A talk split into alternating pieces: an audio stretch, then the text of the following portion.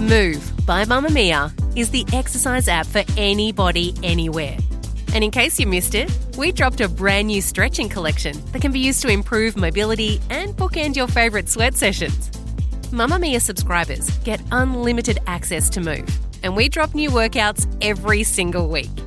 If you're on the hunt for movement that makes you feel good, head to move.mamamia.com.au and use the code MOVE10 to get $10 off a yearly subscription.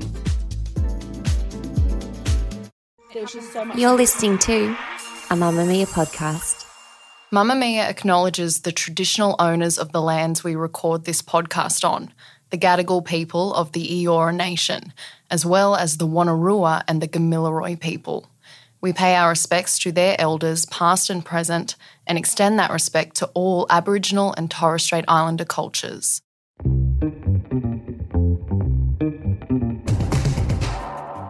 From Mamamia, hi, I'm Siobhan Moran McFarlane, and welcome to the Quicky, getting you up to speed daily. Here are the evening news headlines for Wednesday, April 13th.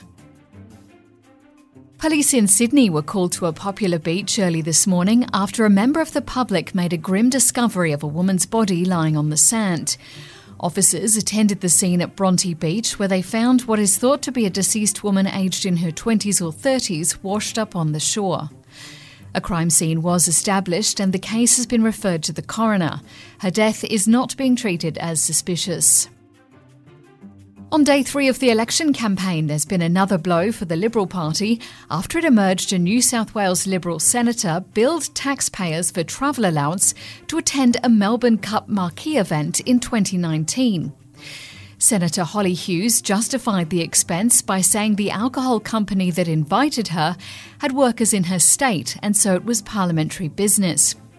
The Independent Parliamentary Expenses Authority has accepted Ms Hughes' explanation, but that hasn't stopped her from coming under public scrutiny for the spend.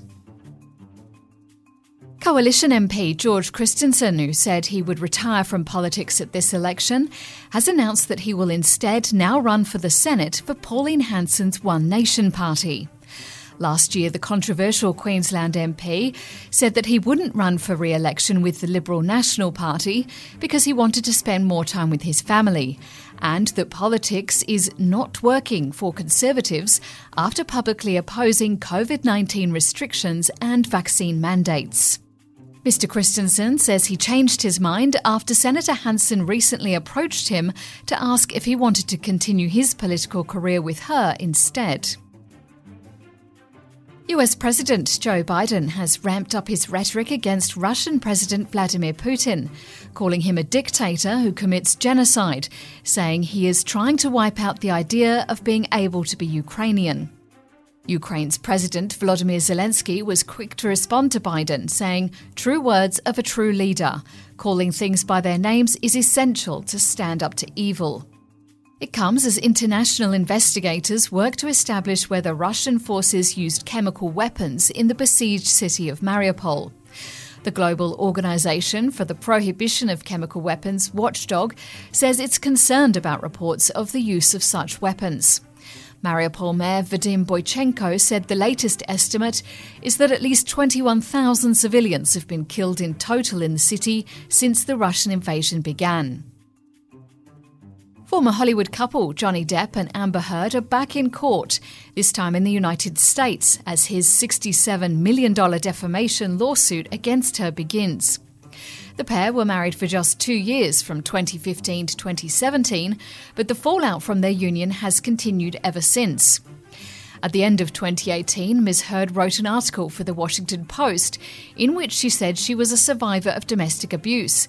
And despite not naming Depp, he has insisted that she was defaming him.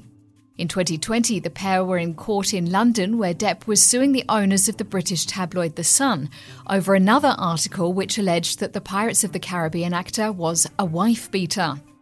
The court ruled against Johnny Depp in that case, but he's hoping for a different outcome in this new trial in the US.